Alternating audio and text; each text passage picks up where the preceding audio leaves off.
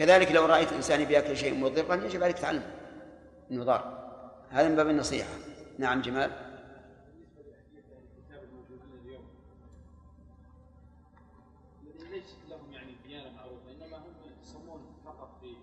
نعم ينتسبون لليهود والنصارى نعم. أليس أليس هؤلاء الذين ينتسبون للنصارى أو اليهود؟ قد قال الله فيهم لقد كفر الذين قالوا إن الله ثلاثة كفرهم. هم كافرون من من قبل عهد الرسول. ومع ذلك حل الله نساءهم وأحل ذبائحهم. الله أكبر. من قال القرآن؟ أعوذ بالله من الشيطان الرجيم.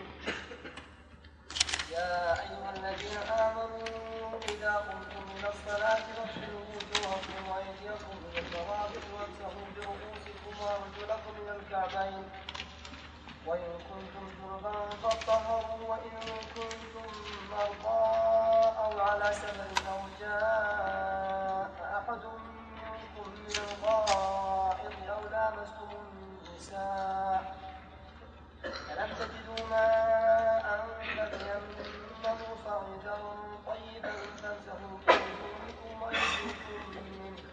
ما يريد الله ليجعل عليكم حرج ولكن يريد ليطهركم وليتم نعمته عليكم لعلكم تشكرون.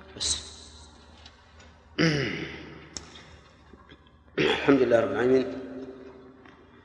أعوذ بالله من الشيطان الرجيم. قال الله تعالى اليوم أحل لكم الطيبات وما زلنا نستخرج الفوائد منها. فلنمشي. أخذنا منها إيش؟ نعم.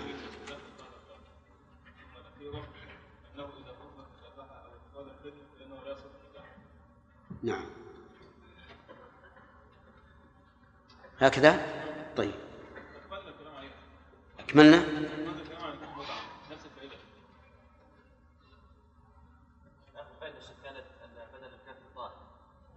نعم.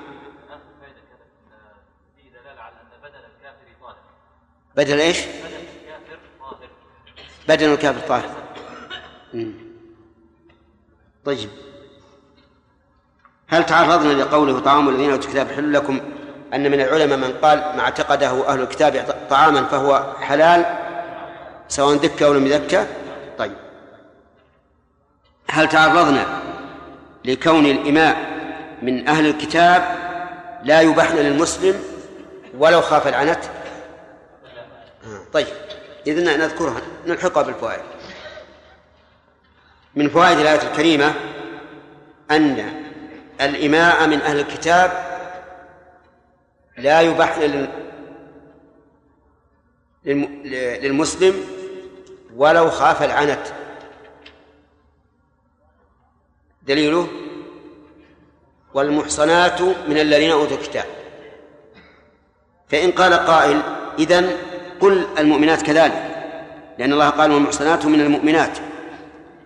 قلنا نعم لولا آية النساء وهي قوله تعالى ومن لم يستطع منكم طولا أن ينكح المحصنات المؤمنات فمما, لك فمما ملكت أيمانكم من فتياتكم المؤمنات.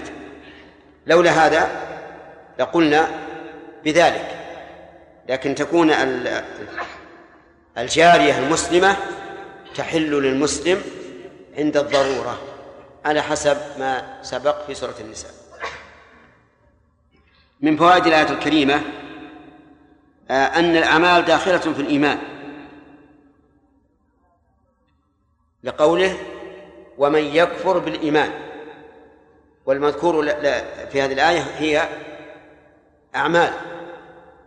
فدل ذلك على أن الأعمال داخلة في الإيمان. وهذا هو ما اتفق عليه أهل السنة والجماعة أن الأعمال من الإيمان وله دليل من الكتاب والسنة. أظن شرحنا هذا. لا إله إلا الله. بالاتفاق ما شرحناه. طيب من من القرآن قال الله تبارك وتعالى حين ذكر توجيه الناس إلى المسجد الحرام بعد أن كانوا يتجهون إلى المقدس. قال وما كان الله ليضيع إيمانكم. قال المفسرون أي صلاتكم إلى بيت المقدس. وأما من السنة فقال النبي صلى الله عليه وسلم الإيمان بضع وسبعون شعبة. أعلاها قول لا إله إلا الله وهذا قول. وأدناها إماطة الأذى عن الطريق وهذا فعل. والحياء شعبة من الإيمان. وهذا انفعال نفسي من أثر القلب وهو من أعمال القلوب. فدل هذا على أن الأعمال داخلة في مسمى الإيمان. لكن إذا قرنت الأعمال بالإيمان صارت الأعمال علانية والإيمان في القلب. مثل إن الذين آمنوا وعملوا الصالحات. طيب. من فوائد الآية الكريمة أيضا ذكرنا ولا أدري أن من أنكر البعث نعم. أن من أنكر من كفر بهذا الإيمان فقد حبط عمله. أن أن العمل قد يحبط بعد أن عمله الإنسان. وذكرنا التفصيل في هذا وأن الردة لا تحبط الأعمال إلا إذا مات الإنسان على ذلك. وذكرنا في الآية إثبات الآخرة. أضيفوها. من فوائد الآية إثبات الآخرة. ومن فوائدها أيضا أن الناس في الآخرة ما بين خاسر ورابح. لقوله في الآخرة من الخاسرين. فدل هذا على أن الآخرة فيها رابح وفيها خاسر. نعم. ثم قال الله عز وجل يا أيها الذين آمنوا إذا قمتم إلى الصلاة فأصلوا وجوهكم وأيديكم. الخطاب يا أيها الذين آمنوا سبق لنا الكلام عليه عدة مرات فلا حاجة إلى إعادته هنا. وقول إذا قمتم إلى الصلاة أي إذا أردتم الصلاة. ولا يشترط أن يقوم الإنسان على قدميه بل متى أراد وإن كان قاعدا فإنه يلزمه ما أمر الله به. وقوله إلى الصلاة الصلاة عبادة معلومة مفتتحة بالتكبير مختتمة بالتسليم. هكذا قال العلماء في تعريفها. إنها عبادة معلومة ولم يذكروا كيفيتها لأنها يعلمها الخاص والعام. مفتتحة بالتكبير مختتمه بالتسليم فقوله مفتتحة بالتكبير هذا فصل يخرج ما عدا الصلاة لأن جميع العبادات التي سوى الصلاة ما فيها افتتاح بالتكبير. نعم ومختتمة بالتسليم أيضا تخرج ما يبتدأ بالتكبير ولا يختم بالتسليم كالطواف بالبيت. على أن ابتداء الطواف بالتكبير ليس بركن لكنه من المندوبات. إلا لكن لكنه يخرج بقولنا إيش؟ مختتمة بالتسليم. فإن الطواف لا يختتم بالتسليم. وهذا مما يدل على أن الحديث المروي مرفوعا إلى الرسول عليه الصلاة والسلام أن الطواف بالبيت لا يصح مرفوعا. إنما هو عن ابن عباس رضي الله عنهما وهو لا يصح طردا ولا عكسا. ولهذا كان القول الراجح أن الطواف لا تشترط له الطهارة لأنه لا يدخل في الصلاة. ولا يمكن أن يدخل في هذه الآية لأنه ليس بصلاة. وإذا تبين أن الحديث المرفوع الذي هو في الحقيقة موقوف إذا تبين أنه لا ينطبق لا نعم لا يصح طردا ولا عكسا تبين أنه لا يشترط له الطهارة. نعم ونتكلم على هذا إن شاء الله في الفوائد. طيب إلى الصلاة. ألا يقول قائل الصلاة في اللغة الدعاء؟ ويكون مراد إذا قمت من الدعاء قلنا لا. ما ثبت أنه نقل عن معناه اللغوي إلى معنى شرعي فإنه إذا ورد في لسان الشارع يحمل إيش؟ على الحقيقة الشرعية يعني على المعنى المعنى الشرعي. ولهذا يقول الرسول عليه الصلاة والسلام لا يقبل الله صلاة أحدكم إذا أحدث حتى يتوضأ. هل نقول المعنى لا يقبل الله دعاء أحدكم لا أحد يقول بذلك مع أن الصلاة في اللغة دعاء. لكن نقول الحقائق اللغوية إذا نقلت إلى حقائق شرعية وجب أن تحمل على الحقائق الشرعية في لسان من؟ في لسان الشاعر طيب. فغسلوا وجوهكم. الغسل معروف هو إمرار الماء جريا على العضو. أن يمر الماء الماء عليه جريا يعني يجري عليه احترازا من المسح على العضو. والوجوه جمع وجه وأظن العقيل يعرفه. هنا نعم. معروف؟ وإنما سمي وجها لأنه تحصل به المواجهة. وهو وجه أيضا من وجه آخر أنه وجه القلب. فالإنسان يعرف ما في قلبه مما في وجهه. ولهذا إذا سر الإنسان استنار وجهه. وإذا غم انقبض وجهه. فهو تحصل به المواجهة الحسية وهو وجه للقلب حقيقة لأنه ينبئ عما في القلب. طيب فما هو الوجه؟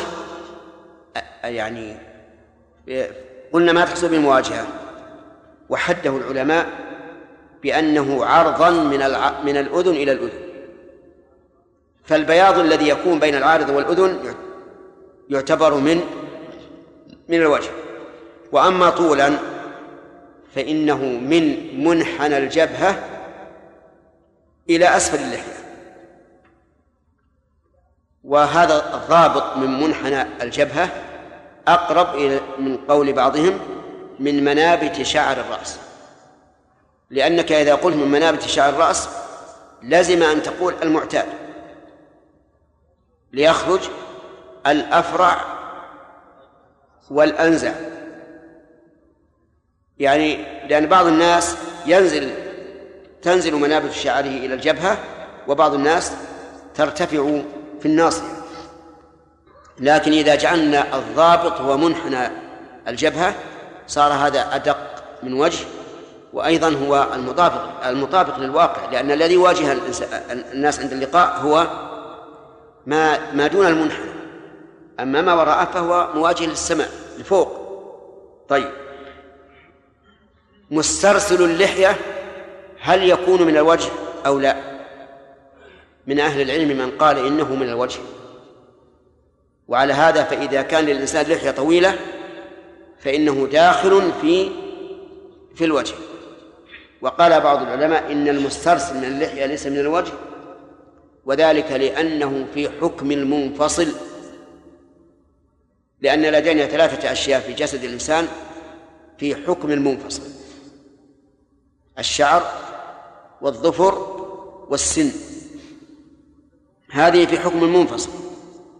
فيقول ما دام ما دام ذلك في حكم المنفصل فإنه لا يدخل في حد الوجه ولكن الصحيح أنه يدخل في حد الوجه لأنه تحصل به المواجهة ولأنه قد روي عن النبي صلى الله عليه وسلم في حديث إسناده حسن أنه كان يخلل لحيته في الوضوء. فإذا قال قائل هذا فعل والفعل لا يدل على الوجوب قلنا هو لا يدل على الوجوب في الأصل لكن إذا وقع مبين مبينا لمنطوق صار له حكم ذلك المنطوق. وجوهكم وأيديكم إلى المرافق. أيدي جمع جمع أيدي جمع يد. طيب. أيديكم إلى المرافق انتبه. هنا قيد اليد بأنها إلى المرافق فيجب أن تغسل اليد من أطراف الأصابع إلى المرفق. آه، والمرفق هو مفصل العضد من الذراع. وسمي مرفقا لأن الإنسان يرتفق به أي يتكئ عليه. وقوله إلى المرافق. قال العلماء إلى هنا بمعنى مع. وإنما أولوها إلى مع لأن النبي صلى الله عليه وسلم ثبت عنه أنه إذا توضأ غسل مرفقيه فتكون السنة مبينة للقرآن. ثم استدلوا بأن لهذا نظيرا في القرآن مثل قوله تعالى ولا تأكلوا أموالكم يعني أموال اليتامى إلى ولا تأكلوا أموالهم إلى أموالكم ولكن الاستشهاد بهذا الشاهد فيه نظر.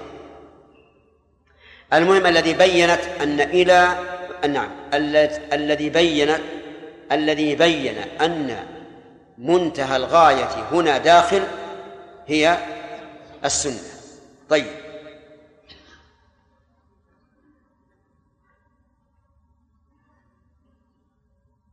قال وامسحوا برؤوسكم. امسحوا برؤوسكم. المسح هو إمرار اليد على الممسوح. لكن من المعلوم أن المراد امسحوها بالماء. امسحوا الرؤوس بالماء. ولهذا زعم بعض العلماء أن في الآية قلبا وأن المعنى امسحوا رؤوسكم بالماء. ونحن نقول إن الباء هنا ليست لتعدية المسح بال... لتعدية الفعل بالباء ولكنها مفيدة لمعنى زائد على المسح وهو الإلصاق. الإلصاق والاستيعاب أيضا. الإلصاق والاستيعاب. وإن كانت دلالة المسح على الإلصاق واضحة لكن الاستيعاب. لأن الباء تدل على الاستيعاب ولهذا قلنا إن قوله تعالى وليطوفوا بالبيت العتيق تدل على وجوب استيعاب إيش؟ البيت بالطواف. لأن الباء للاستيعاب. وقول برؤوسكم ما حد الرأس؟ الرأس ما ترأس. وما هو العضو المترأس على البدن كله؟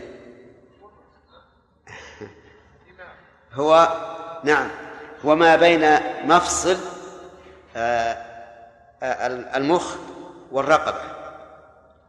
وعلى هذا فالرقبة لا تدخل في الرأس لأنها عضو مستقل. ثم إن, إذا أخرجت من الرأس يعني يقولون الرأس ما ترأس إذا أخرجت منه الوجه بقي ما سوى الوجه مما ترأس. وهل يدخل في ذلك الأذنان؟ الجواب نعم يدخل في ذلك الأذنان. أولا لأن الاشتقاق يدل عليه على دخولهم. وثانيا أنه ثبت عن النبي صلى الله عليه وسلم أنه كان يمسح بأذنيه. قال وأرجلكم إلى الكعبين. في أرجلكم قراءتان سبعيتان صحيحتان. الأولى أرجلكم والثانية أرجلكم بالكسر. فعلى القراءة الأولى تكون معطوفة على قوله وجوهكم. ولا على أيديكم. ليش؟ لأنه إذا تعددت المعطوفات فالمعطوف عليه ما يلي العامل وهو الأول. أفهمت يا؟ فهم طيب. وأما على قراءة الجر ففيها إشكال عند بعض العلماء. منهم من قال إنها جرت على سبيل المجاورة. المجاورة إيش المجاورة؟ قالوا لأنه قد يتبع تتبع الكلمة ما جاورها في الإعراب. ومثلوا لذلك بقول العرب هذا جحر ضب خرب. ولا خرب؟ خرب. طيب خرب ما تصلح نعت للضب. لأن الخرب هو الجحر. لكن قالوا إنه جر على سبيل المجاورة. ولكن هذا التعليل عليل. هذا التعليل عليه إلا أنه دأب كثير من النحويين. إذا عجزوا عن توجيه الإعراب ذكروا علة قد تكون مستكرهة. ولهذا يقولون إن علل النحويين كجحور اليرابيع. تعرف هارون؟ جحور اليرابيع؟ ما تعرف. تعرف اليربوع ما تعرف اليربوع نخلي حجاج يجيب لك واحد. آه، آه، اليربوع دويبة أكبر من الفأر. أكبر من الفأر. والفأرة ما يحتاج كلنا عارف لكن لكن رجليها طويلة ويديها قصيرة جدا ولها ذنب طويل وهي ذات حيل تحفر الجحر لها في الصحراء وتجعله بابا واضحا ولكنها آه، تستمر في حفره وتحفر صاعدة في أقصاه حتى إذا لم يبق عليها أن تخرقه إلا آه، قشرة رقيقة توقفت. من أجل إذا حجرها أحد من فم الجحر نعم خرجت من الباب المغلق إلى حين الحاجة إليه. ولهذا تسمى هذه نافقة اليربوع. عرفتم؟ طيب. نحن نقول إن القول بأنها مبنية على سبيل المجاورة فيه نظر. لكن ذهب شيخ الإسلام رحمه الله إلى مذهب جيد. قال إنه إن الله قال أرجلكم وأرجلكم لأن للرجل حالين. حالا تكون فيها مكشوفة ففرضها الغسل. وحالا تكون فيها مستورة ففرضها المسح. وقوله عز وجل إلى الكعبين ما هما الكعبان؟ الكعبان هما العظمان الناتئان في أسفل الساق. وهما معروفان. وإن كنتم جنبا فاطهروا. يعني انتهى الكلام على الوضوء الذي هو الحدث الذي سببه الحدث الأصغر. قال وإن كنتم جنبا فاطهروا. في الآية إشكال من جهة أن المخاطب جماعة. والخبر بصيغة الإفراد لم يقل إن كنتم جنوبين جنوبين مثلا. بل قال جنوبا جوابه سهل لأن كلمة جنوب في اللغة الفصحى يستوي فيها المفرد والجماعة والاثنين والواحد.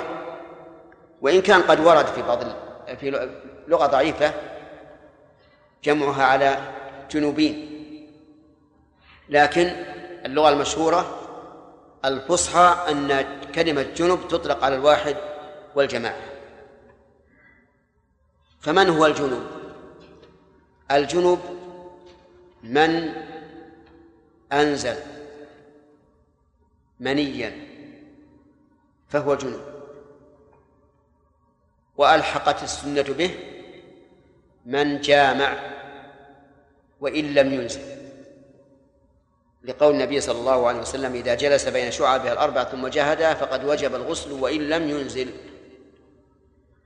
وقوله فطهروا أصلها بالتاء لكن قلبت التاء طاء ولم يبين جل وعلا لم يبين كيف نتطهر لكن الصيغة تدل على التعميم. لم يقل طهروا جزءا من أبدانكم أو عضوا من أعضائكم بل قال اطهروا وهو شامل لكل البدن وله صفتان كما سيأتي إن شاء الله تعالى في الفوائد. وبهذا انتهى الكلام على موجب الحدث الأكبر.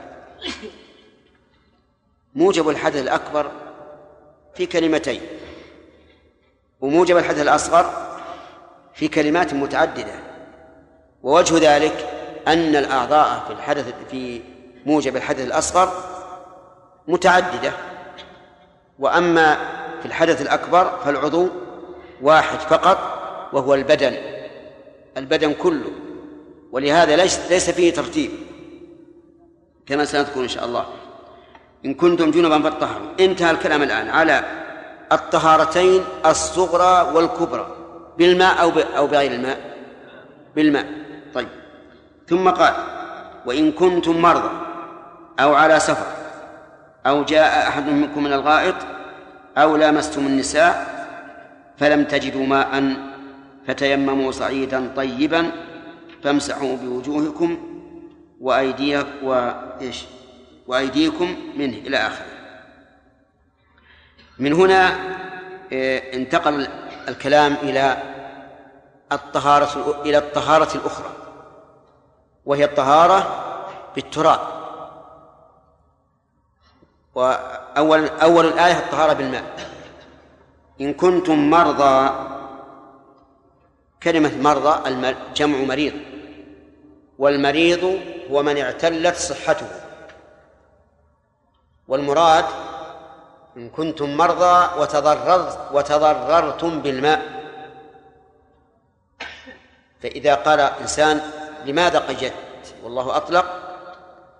قلنا لأن الحكمة تقتضي ذلك. لأن المريض الذي لا يتضرر بالماء وربما يكون الماء صحة له ينشط به ليس به حاجة إلى أن يعدل عن الماء إلى التراب. أو جاء أحد منكم من الغائط أو هنا أو نعم أو على سفر. على سفر أي في سفر. والسفر كل ما خرج به الإنسان عن محل إقامته. كل ما خرج به الإنسان عن محل إقامته فهو سفر. ولذلك سمي سفرا لأن الإنسان يسفر. ويخرج من القيد أو من الحد الذي هو بلده إلى مكان آخر. وهل هو محدود أو غير محدود؟ سنتكلم عليه إن شاء الله في الفوائد. أو جاء أحد منكم من الغائط أو هنا بمعنى الواو. أي وجاء أحد منكم من الغائط أو لامستم النساء. فإذا قال قائل هل لما ادعيتم دليل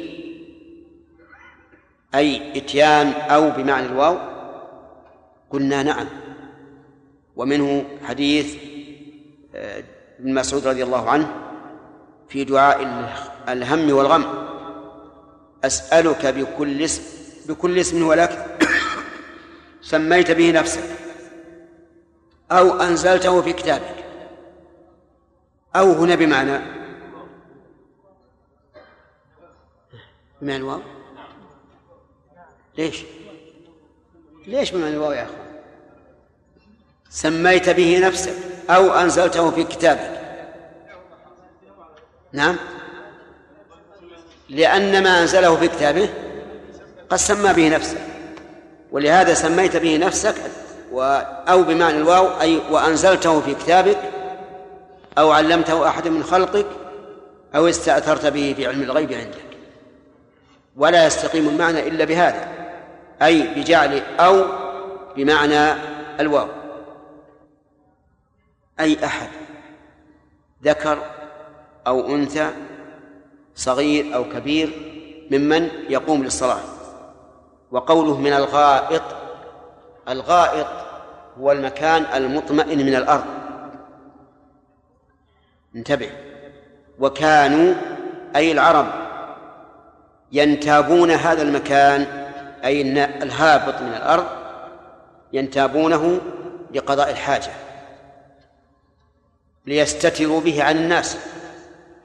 ليس في البيوت كنف ولا حمامات ولا مراحيض فإذا أراد الإنسان يقضي حاجته يخرج إلى المكان الهابط يقضي حاجته به يقضي حاجته فيه ليستتر بذلك عن الناس.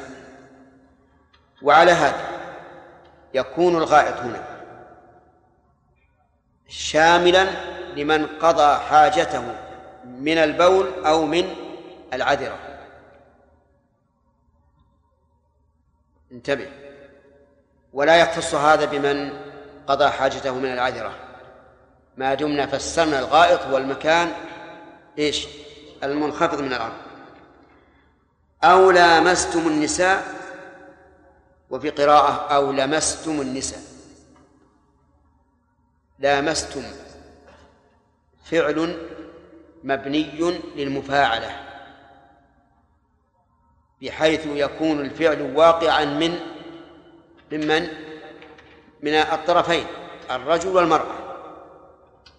ولا يصدق هذا إلا بالجماع. ولهذا اختلف العلماء رحمهم الله. هل المراد بالملامسة هنا الجس الجس باليد أو المراد الجماع؟ فقال ابن عباس رضي الله عنهما المراد به الجماع. وليس الجس باليد. فإن قال قائل إن فيه قراءة صحيحة سبعية أو لمست. واللمس دون الملامسة وهو جس ظاهر في أن المراد به الجس باليد. فلماذا لا تقولون إن المراد به مس المرأة؟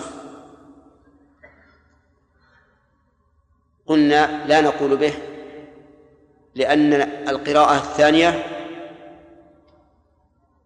تشير إلى أن المراد به إيش؟ الجماع لامسته وهذا من جهة اللفظ. من جهة المعنى لو حملناها على أن المراد بذلك المس بال... على أن المراد بذلك المس باليد لكان الله تعالى ذكر موجبين للطهارة من جنس واحد. مع أنه في في طهارة الماء ذكر إيش؟ موجبين من جنسين. فإذا قلنا إن إن لمستم بمعنى لمس اليد يكون في الآية ذكر موجبين من جنس واحد وإهمال إيش؟ إهمال آخر لا بد منه. وهذا ترجيح من حيث من حيث المعنى. وقول النساء النساء هن الإناث.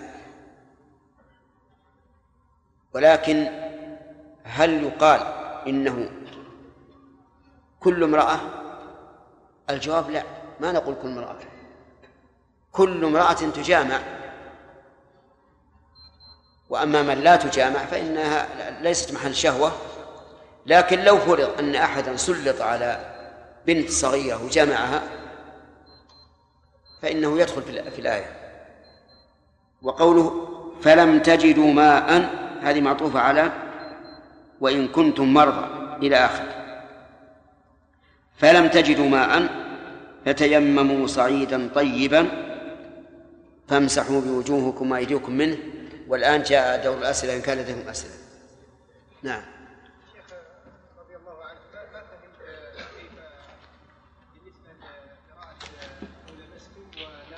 نعم. إي نعم. إذا قلنا لمستم يعني باليد. اللمس باليد ماذا يوجب؟ لا. إذا إذا فسرنا المراد إن إن إذا فسرنا اللمس باليد لا يوجب إلا الوضوء. ف أو جاء احدكم من الغائط. اذا ذكر موجبين وأهمل الغسل موجب الغسل اللي هو الجنابه إيه. قولنا ان الصلاه تعريفها التسليم والمختتمه التكبير التسليم نعم. قولنا مختتم التسليم أخرج ما ليس بصلاة. ألا يقوي هذا القول بأن سجود التلاوة ليس بصلاة؟ لا سيما أننا إذا قلنا أنه صلاة لزمنا أن نقول أن الإمام يتقدم عن المؤمنين وأنهم لا يسبقونه يعني في القيام بالسجود ويعني التزامات سجود التلاوة إن كان في الصلاة فله حكم سجود الصلاة. يعني يكبر إذا له عند السجود وعند الرفع إن كان خارج الصلاة فإن من العلماء من قال لا يكبر له. لا عند السجود ولا عند النهوض من السجود ولا آه، يسلم له. ومن العلماء من قال يكبر للسجود ولا يكبر للرفع ولا يسلم. وهذا ظاهر صنيع ابن القيم رحمه الله. أما شيخه فيرى أنه ليس بصلاة وأنه يجوز على غير طهارة وإلى غير القبلة. المهم لا يجعل صلاة والله أنا أنا أميل إلى أنه صلاة من من وجه أنه لا يجوز للإنسان يسجد على غير طهارة وأيضا لا يسجد على غير إلى غير القبلة. والحمد لله الأمر ما هو بواجب.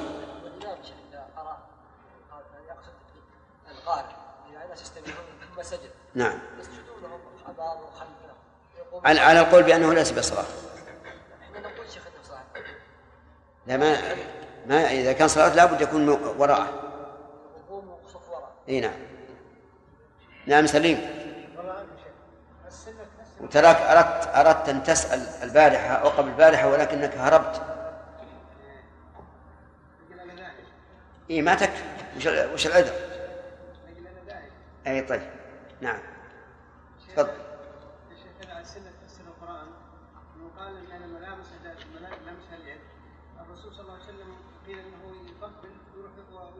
اي هذه يا سليم تجينا إن شاء الله في الفوائد. سنتكلم إن شاء الله عن هذا بكلام أوسع في الفوائد. نعم.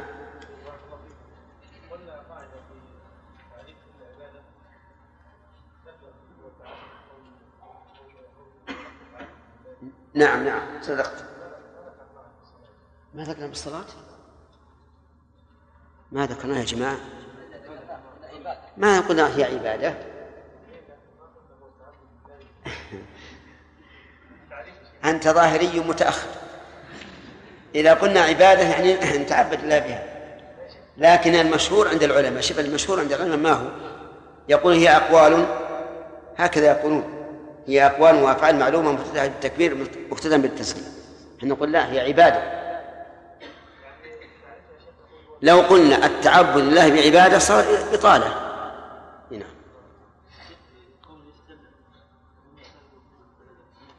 إيش؟ إيش؟ نعم نعم ها؟ أي لأنك إذا قلت أو جاء صارت قسيمة للسفر والمرض يعني هذا أو هذا وليس كذلك الآية يقول إذا حصل سفر أو مرض وحصل حدث وجاء أحد من غائط أو من النساء آه، دقيقة موسى. أنا سمعت الشريط في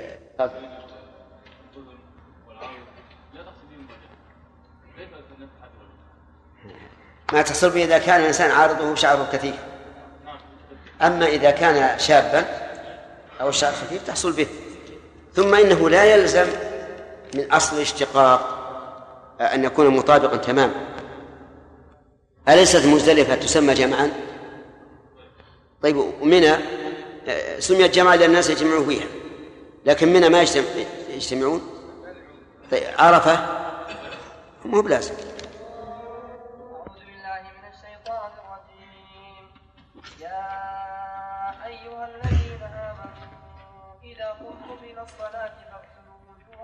أيديكم إلى المرافق وامسحوا برؤوسكم وامسحوا برؤوسكم وأرجلكم إلى الكعبين وإن كنتم جنبا فاطهروا. وإن كنتم مرضى أو على سفر أو جاء أحد منكم من الغائط أو لامستم النساء فلم تجدوا ماء فتيمموا صعيدا طيبا فامسحوا بوجوهكم وأيديكم منه ما يريد الله ليجعل عليكم حرج ولكن يريد ليطهركم وليتم نعمته عليكم لعلكم تشكرون. أعوذ بالله من الشيطان الرجيم. انتهينا إلى قول الله تبارك وتعالى فلم تجدوا ماء فتيمموا. قال الله قال الله تعالى فلم تجدوا ماء. أي ماء تتطهرون به طهارة صغرى وطهارة كبرى. فتيمموا صعيدا. تيمموا أي اقصدوا. فالتيمم في اللغة القصد ومنه قول الشاعر تيممتها من أدرعات وأهلها بيثرب أدنى دارها نظر عالي. فمعنى تيممتها أي قصدتها من أذرعات وهي بلدة في الشام وأهلها بيثرب أي بالمدينة أدنى دارها نظر عالي وقول صعيدا الصعيد كلما تصاعد على وجه الأرض من رمل أو جبل أو أودية أو غير ذلك. طيبا أي طاهرا. لأن طيب كل شيء بحسبه. فالطيب من الحيوان ما حل أكله. والطيب من الأعمال ما كان مرضيا عند الله عز وجل. وكل موضع يفسر الطيب بما يناسبه. فقوله هنا طيبا أي إيش؟ أي طاهرا. فامسحوا بوجوهكم وأيديكم منه. امسحوا بوجوهكم يعني من هذا الصعيد. والمسح الإمرار باليد على الوجه. والمسح باليد إمرار إحدى اليدين على الأخرى. وقوله منه قيل إن من للتبعيض. وعلى هذا فلا بد أن يعلق باليد شيء من هذا التراب. وقيل إن من للابتداء أي مسحا يكون ابتداء يكون ابتداؤه من من هذا الصعيد. وقوله ما يريد الله ليجعل عليكم من حرج. ما نافية. ويريد هنا إرادة إرادة شرعية. أي ما يحب الله عز وجل. وقوله ليجعل عليكم من حرج اللام هنا زائدة. لأن التقدير ما يريد الله أن يجعل عليكم من حرج. ويمكن أن نقول إن اللام هنا على أصلها ليست زائدة ونقدر الكلام ما يريد الله لأن يجعل عليكم أي ما يريد الله لذلك. وقوله ليجعل عليكم أي ليصير عليكم من حرج. ومن في قول من حرج زائدة إعرابا لكنها لها معنى وهي تأكيد النفي وعمومه والحرج هو الضيق أي إن الله تعالى لم يرد أن يجعل علينا بما فرض علينا من الوضوء والغسل والتيمم شيئا يضيق علينا ولكن وهذا استدراك ولكن يريد ليطهركم ونقول في يريد ليطهركم كما قلنا في يريد الله ليجعل عليكم. وقول ليطهركم أي طهارة حسية ظاهرة وطهارة معنوية. أما الوضوء والغسل بالماء فالطهارة فيهما حسية ومعنوية. أما الحسية فإنها ظاهرة لكون الإنسان يغسل هذه الأعضاء أو يغسل البدن كله فينظفه. وأما المعنوية فلأن في الوضوء تكفير السيئات ومحو الخطيئات. وأما التيمم فإنه طهارة معنوية وذلك لأن فيه كمال التعبد لله عز وجل حيث أن الإنسان يتيمم هذا الصعيد ويمسح به وجهه ويديه. وقوله هنا إيه نعم. إيه وليتم نعمته يعني ويريد أيضا ليتم نعمته عليكم أي بما شرعه لكم من العبادات. إذ لولا أن الله شرع لنا هذه العبادات لكان عمل لكان فعلنا لها بدعة تبعدنا عن الله عز وجل. ولكنه شرعها لتكون عبادة له نتقرب بها إلى الله ونتذلل بها عند الله عز وجل. لعلكم لعل هنا لإيش؟ للتعليل وليست للترجي لأن الرجاء طلب ما فيه عسر. وأما والله عز وجل لا يتأتى في حقه ذلك لأن كل شيء سهل عليه. فتكون هنا للتعليل وهي كثيرة في القرآن بهذا. لعلكم تشكرون أي تشكرون الله عز وجل على نعمه. والشكر يكون في القلب ويكون في اللسان ويكون في الجوارح. وعلى هذا قال الشاعر أفادتكم النعماء مني ثلاثة يدي ولساني والضمير المحجبة البيت مرة أخرى أفادتكم النعماء مني ثلاثة يدي ولساني والضمير المحجبة للمرة الثالثة أفادتكم النعماء مني ثلاثة يدي ولساني والضمير المحجبة نعم. تمام. ما معنى البيت؟ معنى البيت أن نعماءكم علي. ملكتم بها يدي ولساني والضمير المحجبة فنعماؤكم آفتتكم هذه الثلاثة ملكتموها. الشكر بالقلب أن يعترف الإنسان بقلبه بأن هذه النعمة من الله عز وجل ويحب الله عز وجل لذلك أي لكونه أنعم. ولهذا جاء في الحديث أحب الله لما يغدوكم به من النعم. آه، الشكر باللسان الثناء على الله بها. كما قال الله تبارك وتعالى وأما بنعمة ربك فحدث. ومن ذلك أي من الشكر باللسان القيام بكل قول يقرب إلى الله عز وجل. عبد الله حيدر مطلوب ضروري خارج المسجد. عبد الله حيدر.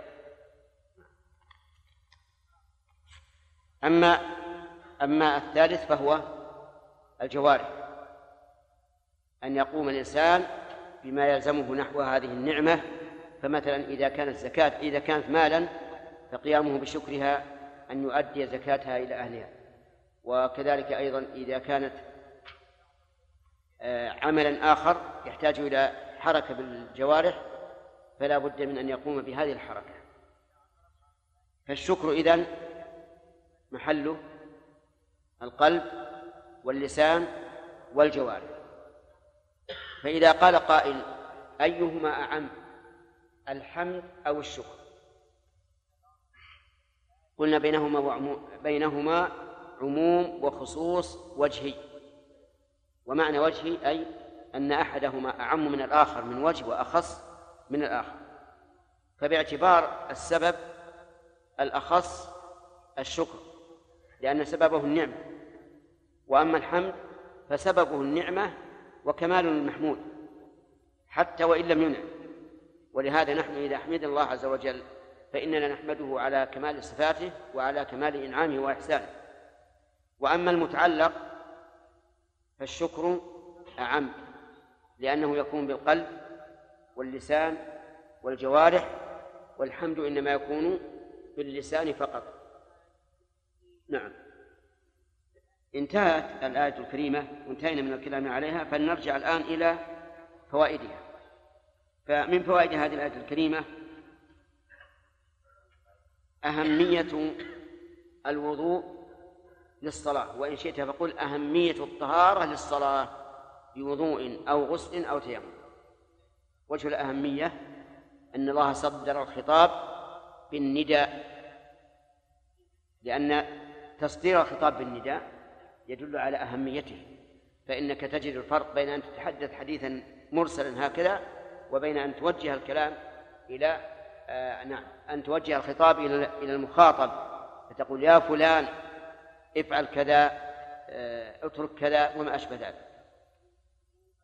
ومن فوائد هذه الآية هذه هذه الآية الكريمة أن هذه الطهارة من مقتضيات الإيمان. كأنه قال يا أيها الذين آمنوا لإيمانكم افعلوا كذا وكذا. ومن فوائدها أن الإيمان يزيد بها يزيد بالطهارة وضوءا كانت أو غسلا أو تيمما. لأنها إذا كانت من مقتضياته لزم أن تزيد أن يزيد بزيادتها وينقص بنقصانها. ومن فوائد الآية الكريمة أن الإخلال بها مناف لكمال الإيمان. يعني لو صليت بدون وضوء بدون غسل وبدون تيمم فإن ذلك ينقص من إيمانك لأنك خطبت بصفة الإيمان على أن تقوم بهذا لكن هل ينافي أصل الإيمان؟ جمهور العلماء لا لا ينافي أصل الإيمان وأن من صلى محدثا لم يكفر وقال أبو حنيفة رحمه الله إن من صلى محدثا كفر لأنه مستهزئ بآيات الله عز وجل. وعلى هذا فيكون آه، عدم القيام بها منافي منافيا إيش؟ لأصل الإيمان. طيب. ومن فوائد هذه الآية الكريمة مشروعية الغسل آه، مشروعية الوضوء أو الغسل أو التيمم عند كل صلاة. حتى وإن كنت على طهارة. فمثلا لو توضأت إلى صلاة الظهر وجاء وقت العصر وأنت على طهارتك نقول الأفضل أن أن تتوضأ. لقول إذا قمتم إلى الصلاة وأل هذه للعموم. ولم أعلم أحد من الناس قال إنه يشرع إذا قام لكل صلاة موالية للأخرى كما لو كان يصلي الليل ركعتين ركعتين. ما علمت أن أحد قال كلما فرغ من ركعتين ذهب وتوضأ. ولكن فيما بين الأوقات نعم. ذهب كثير من العلماء إلى أنه يشرع للإنسان إذا دخل وقت الصلاة الأخرى أن يجدد الوضوء ولو كان على طهارة. وذهب بعض أهل العلم إلى وجوب الوضوء لكل صلاة ولكن هذا ضعيف لأنه ثبت عن النبي صلى الله عليه وسلم أنه صلى الصلوات الخمسة بطهور بطهور واحد ولأنه أمر المستحاضة أن تتوضأ لكل لكل صلاة. فدل هذا على أن هذا الحكم خاص بالمستحاضة أعني وجوب الوضوء لكل صلاة. ومن فوائد هذا هذه الآية أن الطهارة لا تجب إلا للصلاة. لا تجب إلا للصلاة. وعلى هذا فلا تجب لقراءة القرآن ولا تجب لمس المصحف ولا تجب للطواف ولا تجب للسعي ولا لغيرها من الأعمال الصالحة. وإلى هذا ذهب قوم من أهل العلم أنه لا وضوء إلا بصلاة إلا للصلاة ولهذا لما قيل للنبي صلى الله عليه وسلم أتتوضأ من عمل عمله؟ قال إني لم إني لم أرد أن أصلي. أو كما قال عليه الصلاة والسلام. مما يدل على أنه من المعلوم أنه لا لا وضوء إلا للصلاة. ولا شك أن هذا هو الأصل وأن من ادعى أن غير الصلاة يجب الوضوء له فإن عليه إيش؟ عليه الدليل. وإلا فالأصل أنه لا يجب إلا للصلاة. فلننظر نقول مس المصحف. مس المصحف مس المصحف اختلف فيه العلماء. هل تجب له الطهارة أو لا؟ فمنهم من قال أن الطهارة واجبة لمس المصحف واستدل بعضهم بقوله تعالى لا يمسه إلا المطهرون واستدل آخرون بقول النبي صلى الله عليه وسلم في الكتاب الذي كتبه لعمرو بن حزم لا يمس القرآن أن لا يمس القرآن إلا طاهر فأما استدلال الأولين بقوله تعالى لا يمسه إلا المطهرون فإنه لا يستقيم. لأن الضمير في قوله لا يمسه ضمير المفعول به يعود إلى الكتاب المكنون. واقرأ إنه لقرآن كريم في كتاب مكنون لا يمسه إلا المطهرون. الضمير يعود إلى أقرب مذكور وأقرب مذكور هو هو الكتاب المكنون. وأيضا يقول مطهرون ولم يقل إلا المطهرون. وفرق بين المطهر والمتطهر. و ومن فمن هم المطهرون؟ هم الملائكة. وأما حديث عمرو بن حزم فإن من لا يستدل بالمرسل لا يراه حجة. والحديث مرسل مشهور. يقول ما دام مرسلا فالمرسل من القسم الضعيف فلا نثبت به حكما نلزم به عباد الله. فلا فلا يستقيم الدليل أو لا يستقيم الاستدلال. نعم. الدليل. الآية نقول لا يستقيم الاستدلال. وهذا نقول لا يستقيم الدليل. ومن رأى أن هذا الحديث المرسل بعينه حجة لتلقي الأمة له بالقبول في في الزكاة والديات وغيرها قال إنه يكون حجة.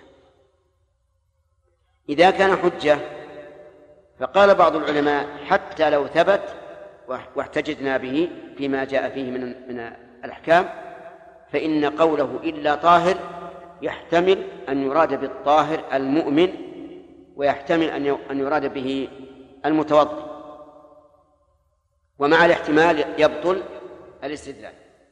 وعلى هذا فلا تجب الطهارة لمس المصحف. فنقول في رد هذا نعم آه، الاستدلال إذا وجد احتمال بطل الاستدلال هذا إذا تساوى الاحتمالان. فليس أحدهما بأولى من الآخر. وأما مع رجحان أحد الاحتمالين فالواجب الأخذ بالراجح. ولو أننا جعلنا لكل نص يحتمل وجهين جعلنا دلالته ساقطة لضاعت علينا أحكام كثيرة وأدلة كثيرة. فنقول أيما أرجح أن يراد بالطاهر المؤمن أو أن يراد بالطاهر المتوضي الثاني الثاني أرجح لأننا لم نعهد أن الرسول عليه الصلاة والسلام كان يعبر عن المؤمن بالطاهر لأن وصف المؤمن أحب إلى النفوس وأقوى في الثناء من وصف من وصف الطاهر. قد يقول قائل هذا الظاهر الذي قلتم يعارضه أن الرسول عليه الصلاة والسلام ذكر ذلك في الكتاب الذي كتبه لعمرو بن حزم وقد بعثه إلى اليمن فيكون فهذه قرينة على أن المراد بالطاهر المؤمن لأنه لأنه متوجه إلى قوم كفار يدعوهم إلى الإسلام. وهذا لا شك أنه مؤثر في الاستدلال لكن كون الرسول عليه الصلاة والسلام لا لم يستعمل قط كلمة طاهر تعبيرا عن المؤمن يضعف هذا الوجه. فالذي يظهر أن أن مس المصحف لا يجوز إلا بوضوء. هذا هو الظاهر. طيب بقي علينا الطواف. الطواف إذا قال قائل أين الدليل على أن الطواف تشترط له الطهارة؟ نقول الدليل قول عبد الله بن عباس رضي الله عنهما الطواف بالبيت صلاة إلا أن الله أباح فيه الكلام. وهذا الحديث روي مرفوعا إلى الرسول عليه الصلاة والسلام. وروي موقوفا على ابن عباس. فرواية المرفوع ضعيفة.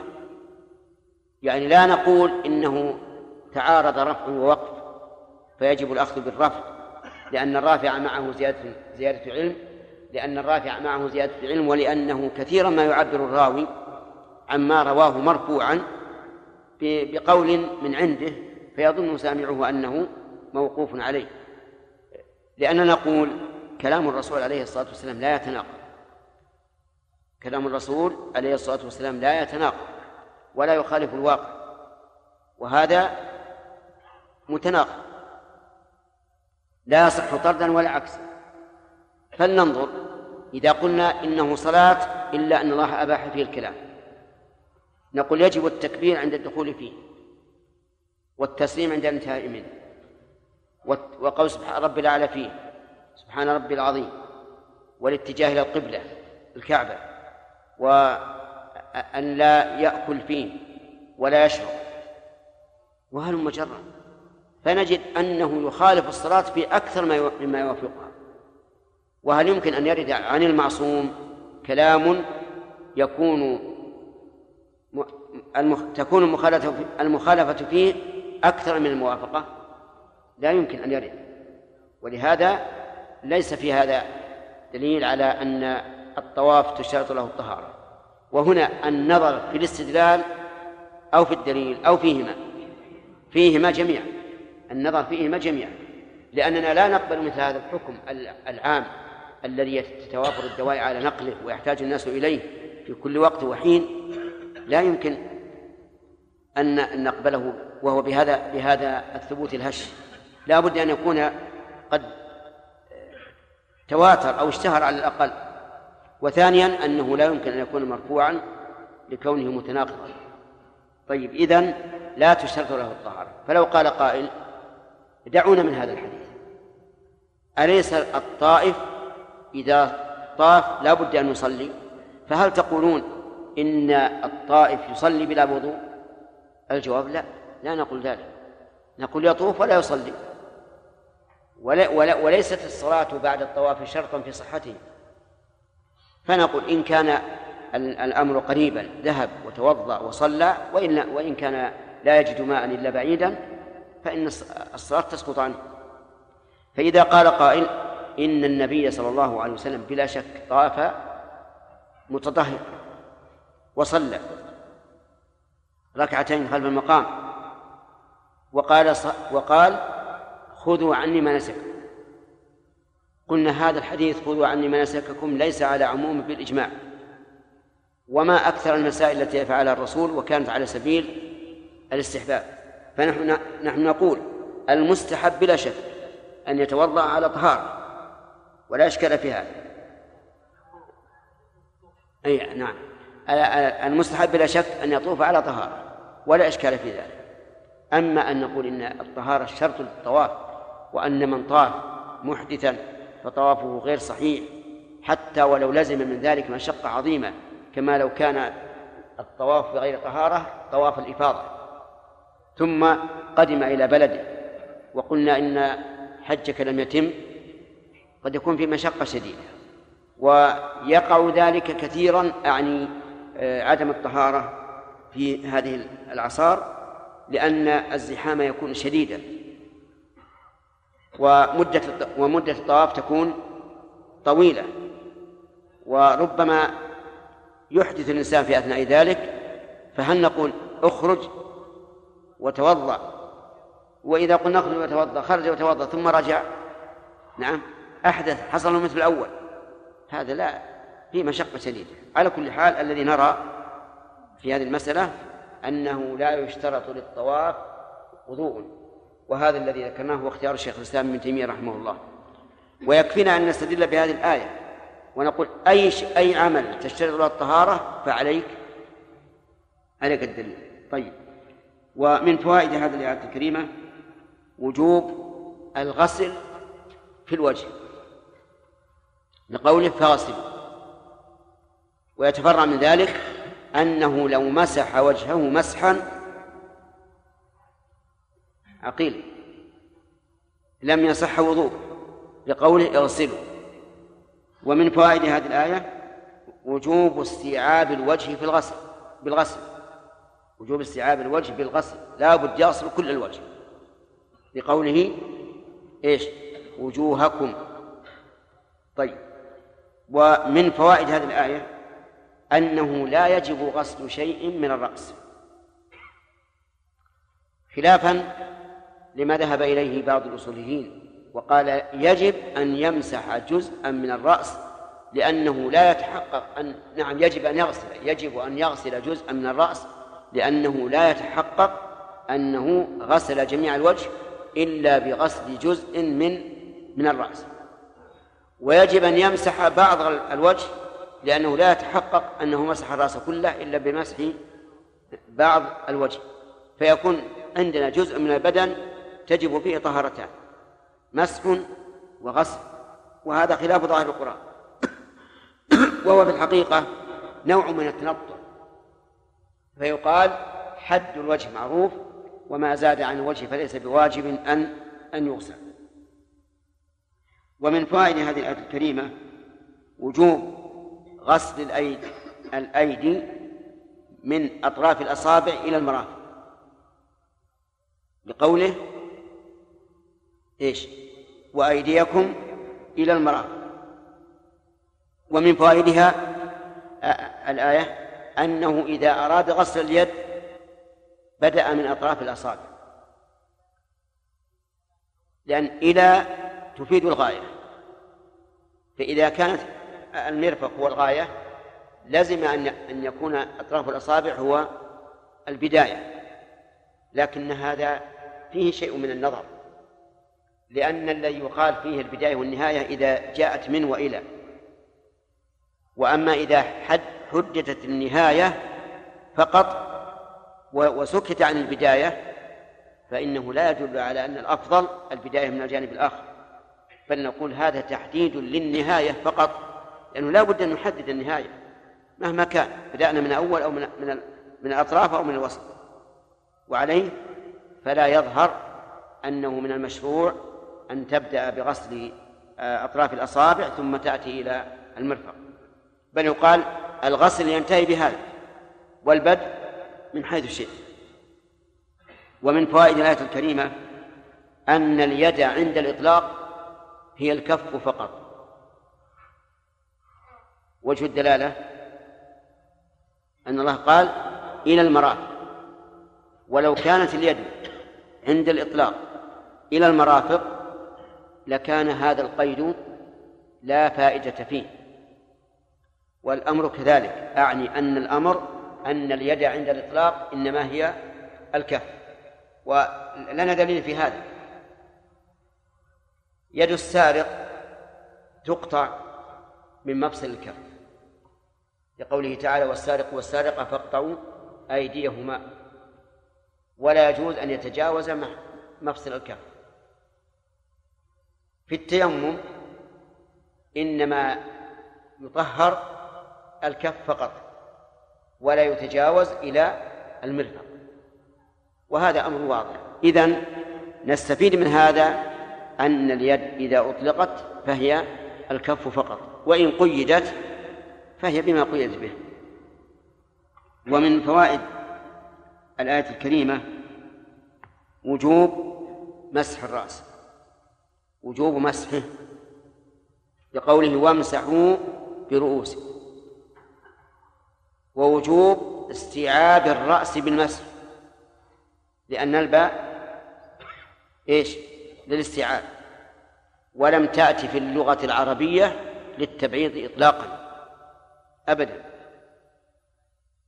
قال ابن برهان من ادعى أن الباء للتبعيض فقد أتى أو فقد قال عن أهل اللغة بما لا يعرفون.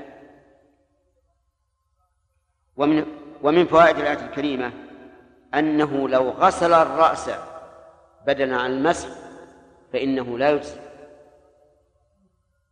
لأن الله أمر بالمسح. وقد ثبت عن النبي صلى الله عليه وسلم أنه قال من عمل عملا ليس عليه أمرنا فهو رد. وعلى هذا فلو أدلى برأسه حتى صب الماء حتى صب الماء من الماسورة وعم جميع الرأس فإنه لا يجزئ. وقال بعض العلماء إنه يجزئ مع الكراهة. مستنبطا بنظر آه نعم مستدلا بنظر لا بأثر. النظر يقول إنما وجب مسح الرأس تخفيفا على العباد. فإذا أراد الإنسان أن يأخذ بما هو أكمل فلا حرج عليه. كما شرع للصائم أن يفطر عند غروب الشمس. ولو أراد الوصال فله أن يواصل إلى السحر وبعض العلماء يقول له أن يواصل اليومين والثلاثة. لكن هذا القول فيه نظر. أعني القول بإجزاء الغسل بدل المسح؟ فيه نظر. لأن حديث عائشة من عمل عملا ليس عليه أمرنا فهو رد يقتضي رده أي رد الغسل بدل المسح ولأن هذا من باب التنطع في الدين. وقد قال النبي صلى الله عليه وسلم هلك المتنطعون. ومن فوائد الآية الكريمة وجوب غسل الرجل لقوله وأرجلكم وهي معطوفة على قوله وجوهكم. أي واغسلوا أرجلكم. هذا على قراءة النصب. أما على قراءة الجر فقد قال بعض العلماء إنه يجزي المسح أي مسح القدم. عطف آه، جعلا لقراءة الجر معطوفة نعم جعلا نعم يقول آه، استدل بهذه الآية على جواز الاقتصار على مسح الرجل أخذا بالقراءة الثانية وأرجلكم. وقال إن الإنسان يغسل يده مرة ويمسحها مرة أخرى. يغسلها بناء على إيش؟ على قراءة النصب ويمسحها على قراءة الجر. وهذا لولا السنة لكان له نوع من من الوجاهة يعني لكان وجهة نظر جيدة لكن السنة تأبى ذلك. فإن النبي صلى الله عليه وسلم كان يغسل قدميه ولم يرد حرف عنه صلى الله عليه وسلم أنه كان يمسحها.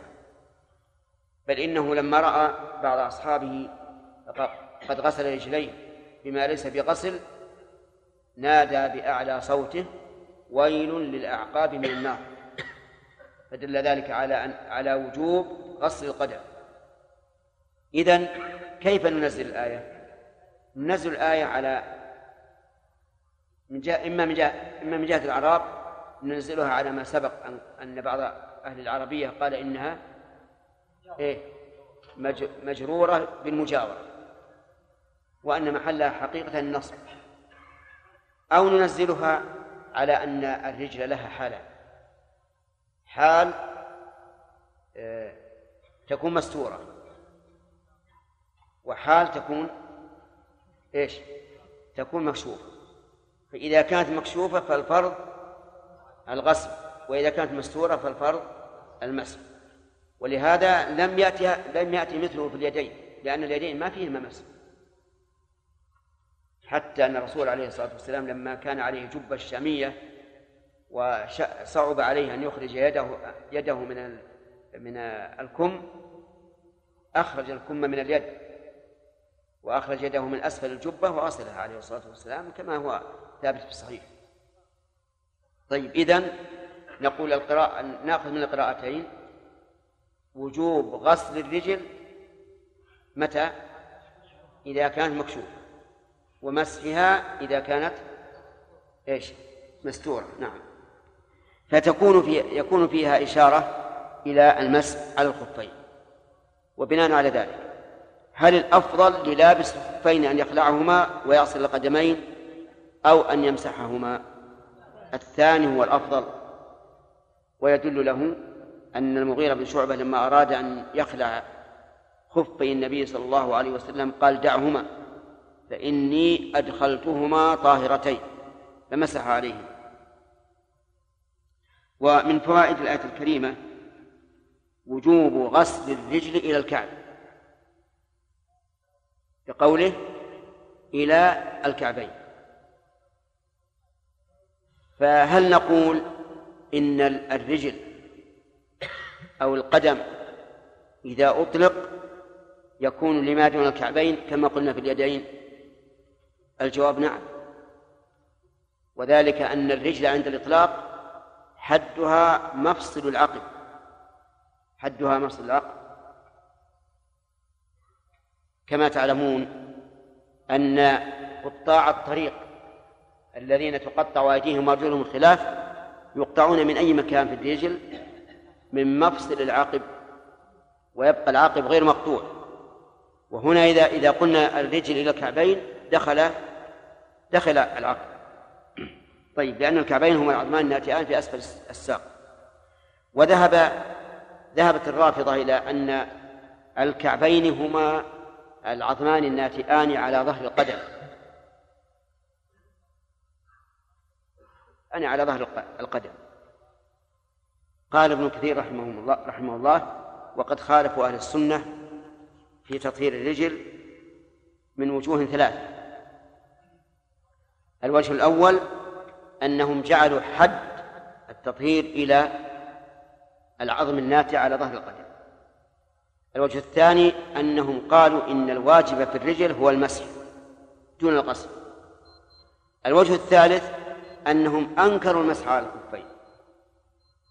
قالوا لا يجوز المسح على الخفين. والعجب أنهم أنكروا ذلك مع أن من جملة رواة المسح الإمام علي بن أبي طالب إمام الأئمة عندهم ومع ذلك خالفوا على كل حال لسنا الآن في موضع نقاش مع مع هذا الرأي ولكن نقول إن الكعبين هما العظمان الناتئان في أسفل الساق. وهذا يقول أين نعم.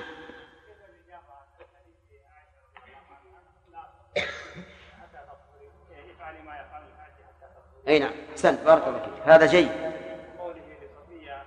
احابس نعم بارك الله فيك. آه، الرسول عليه الصلاة والسلام منع عائشة من الطواف. وكذلك أيضا صفية. لكن هل هي عائشة وصفية؟ هل عليهما الوضوء ولا عليهم الحيض؟ والحائض؟ لا يرخص لها في البقاء في المسجد. ولهذا لو اضطرت الحائض إلى أن تطوف قلنا لها طوفي. ولكن آه، تلجمي حتى لا يتلوث المسجد بالدم وطوفي للضرورة. نعم.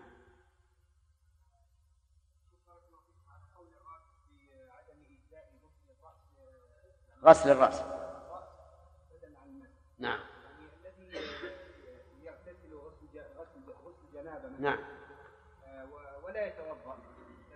كما هي السنة. إي نعم. هل يكون الماء من من فوق عليه؟ يعني لا هو هو لما لما كان عليه جنابة دخل الوضوء في الغسل وصار الحكم للغسل.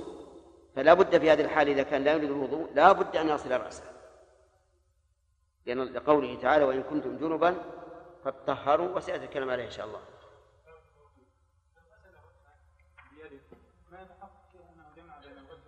كيف إذا؟ غسل رأسه بيده وضع حسن بالماء على رأسه نعم هو إذا أمر يده عليه صار ماسحا.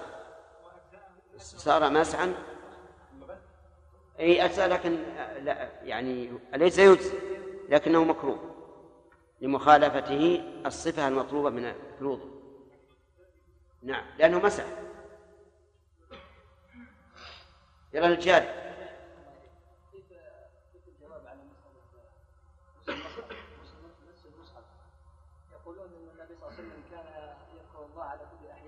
نعم. ويستلزم من ذلك أن يمس المصحف. وهل ذكر الله عز وجل عام ولا خاص؟ عام. يذكر الله. يعني عام الذكر ولا غير عام؟ عام. هل يجوز أن يخصص العام أو لا؟ هذا نقول هذا العموم. إن سلمنا أن القرآن يدخل في مطلق الذكر. قلنا هذا العموم دل على أنه أدل الدليل على أن القرآن لا بد أن يمسه الإنسان وهو ثم إننا نقول لا ما هي المسألة قراءة القرآن؟ المسألة مس مس المصحف. فهو غير داخل في هذا إطلاقا. والرسول يقرأ القرآن بلا مصحف. لذلك يعني يظن بعض بعض الناس أن هذا الحديث يعارض القول بوجوب الوضوء لمس المصحف. وهما مسألتان هما مسألتان. كل واحد مستقلة عن الأخرى. ولهذا نقول لمن ليس على وضوء إذا أردت أن تقرأ من المصحف فاجعل بينك وبينه حائل. واقرأ. فهمت؟ واضح؟ طيب. نعم.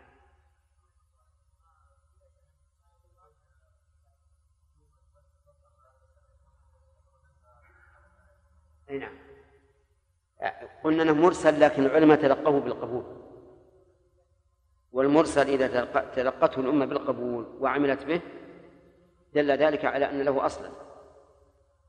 وهذه من الفائدة آه، الحديثية التي تفوت على كثير من الناس. وهذا مشهور عند العلماء. وما أحسن البحث الذي ذكره الشيخ الإسلام رحمه الله في مقدمة التفسير حول هذه الأمور؟ أه. صحة وغيره. العلماء الذي أخذوا به في الديات وأخذوا به في الزكاة وأسنان الإبل قد يعتبره دليل. نعم. إيش؟ ها يعني عملوا به. عملوا به وأخذوا به. إن كان خبرا فبالتصديق. وإن كان عملا فب... فباعتباره حكم يكفي الأئمة. إذا أخذ به الأئمة يكفي يكفي. نعم خالد. إيش؟ نعم. نعم. نعم. ولكن لو قيل بان الوجوب يؤخذ من مداومه النبي صلى الله عليه وسلم عليها نعم. لو قيل بهذا رددناه بقوله عليه الصلاة والسلام إذا استيقظ أحدكم من نومه فلا يغمس يده في الإناء حتى يغسلها ثلاثة. فأوجب الغسل فيما إذا كان قد قام من نوم الليل. ما يدل ما يدل على هذا. ما دام عندنا نص من القرآن وظاهر السنة يكفي نعم. صحيح في بعض الأحكام لكن ما في معارض. التي استدلنا بالمداومة على الوجوب في بعض الأحيان ليس لها معارض. هنا لها معارض وهو ظاهر الآية. نعم سليم. لما نعم. نعم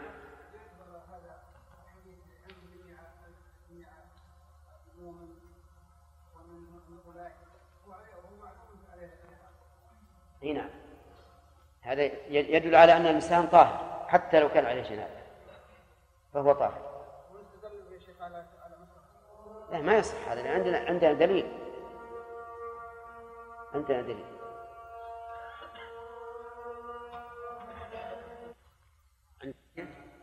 ما كملنا فوائد إيه نستمر.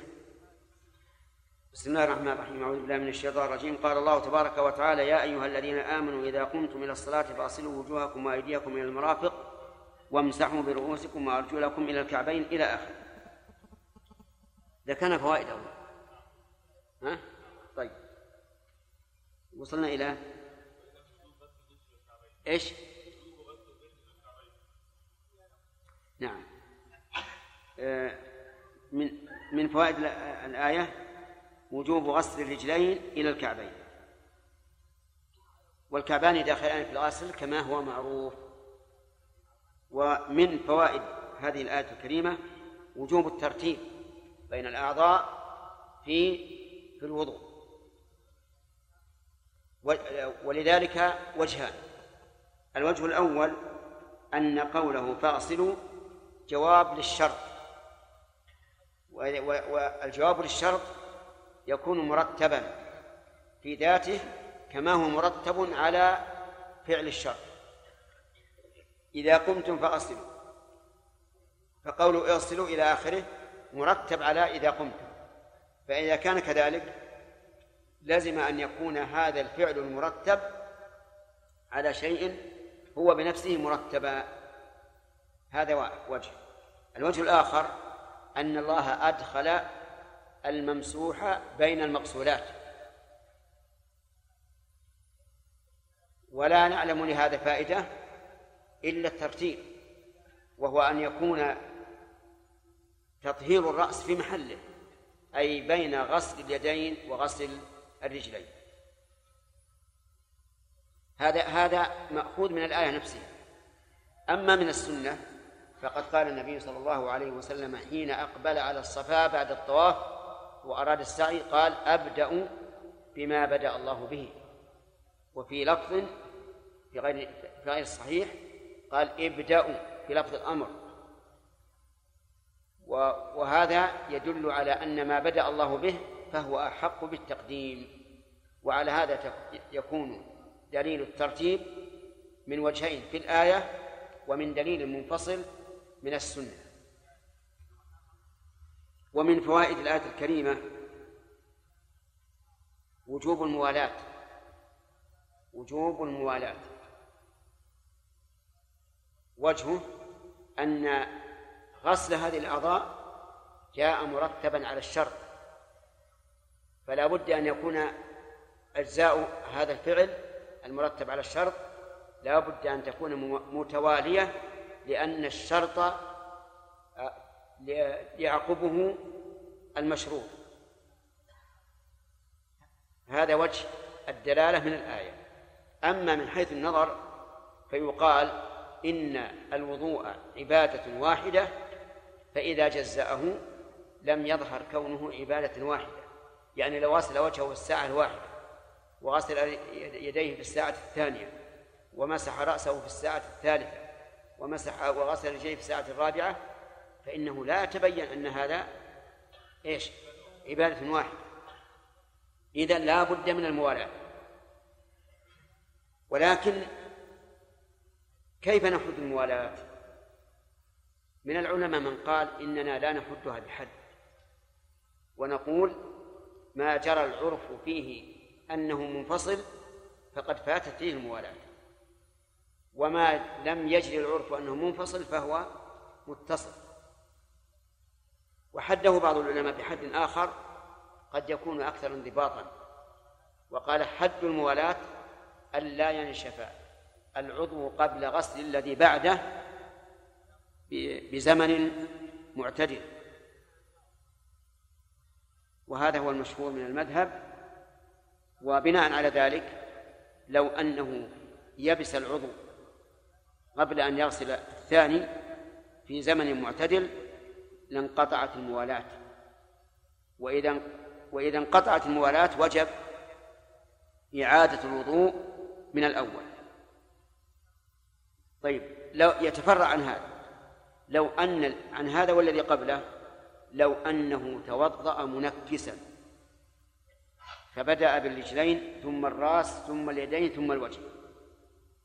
فالجواب يعني هل يصح الوضوء أم لا؟ الجواب عندي. إن كان عبثا فغير صحيح. لا يصح أي عضو من أعضاء. إن كان عبثا. بل قد يكون خطرا على دين المرء أن يعبث بشريعة الله.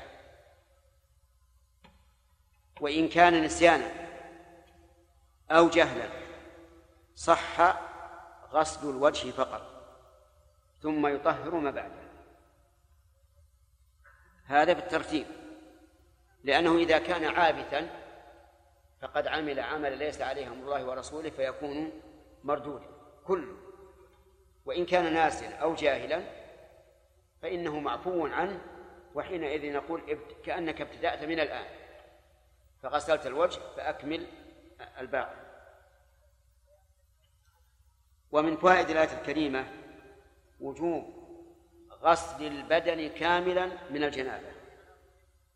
لقوله تعالى وإن كنتم جنبا فاطهروا. ومن فوائد من فوائدها أنه لا يشترط في الغسل ترتيب وأن الغسل لو بدأ من أسفل بدنه أو من وسط بدنه أو من أعلى بدنه وعمه بالماء كان ذلك مجزيا. لأن الله تعالى قال اطهروا ولم يفصل. وقال بعض بعض الناس بل يجب الغسل كما اغتسل النبي صلى الله عليه وعلى آله وسلم. وقال إن هذه الآية مجملة. بينتها السنة النبوية. وعلى هذا فلا بد أن يكون الاغتسال كاغتسال النبي صلى الله عليه وعلى آله وسلم. قال وهذا كقوله أقيموا الصلاة فبين الرسول عليه الصلاة والسلام كيف إقامتها وقال صلوا كما رأيتموني أصلي ولكن هذا ضعيف. والصواب أنه لا يشترط فيه ترتيب ويدل لذلك أن أنه ثبت في صحيح البخاري في قصة الرجل الذي لا لم يره النبي صلى الله صلى الله عليه وسلم يصلي بعد أن أن انتهى من صلاته. فسأله لماذا لم تصلي؟ قال أصابتني جنابة ولا ماء. يعني ليس عندي ماء أغتسل به. فقال عليك بالصعيد فإنه يكفيك. وبعد ذلك جيء بالماء. وانتهى الناس من من الشرب وسقي وسقي إبلهم. ثم قال النبي صلى الله عليه وسلم حين بقي بقية قال لهذا الرجل خذ هذا فأفرغه على نفسك. فأخذه الرجل واغتسل. ووجه الدلالة أن النبي صلى الله عليه وسلم لم يذكر له كيف يغتسل. قال أفرغه على نفسك. وعلى هذا فيكون هذا الحديث موافقا لظاهر القرآن وهو أن الواجب في الغسل أن إيش؟ يعم البدن على أي كيفية شاء على أي كيفية كانت لكن لا شك أن اتباع السنة أولى فإن قال قائل إذا انغمس الرجل في بركة أو في بحر ناويا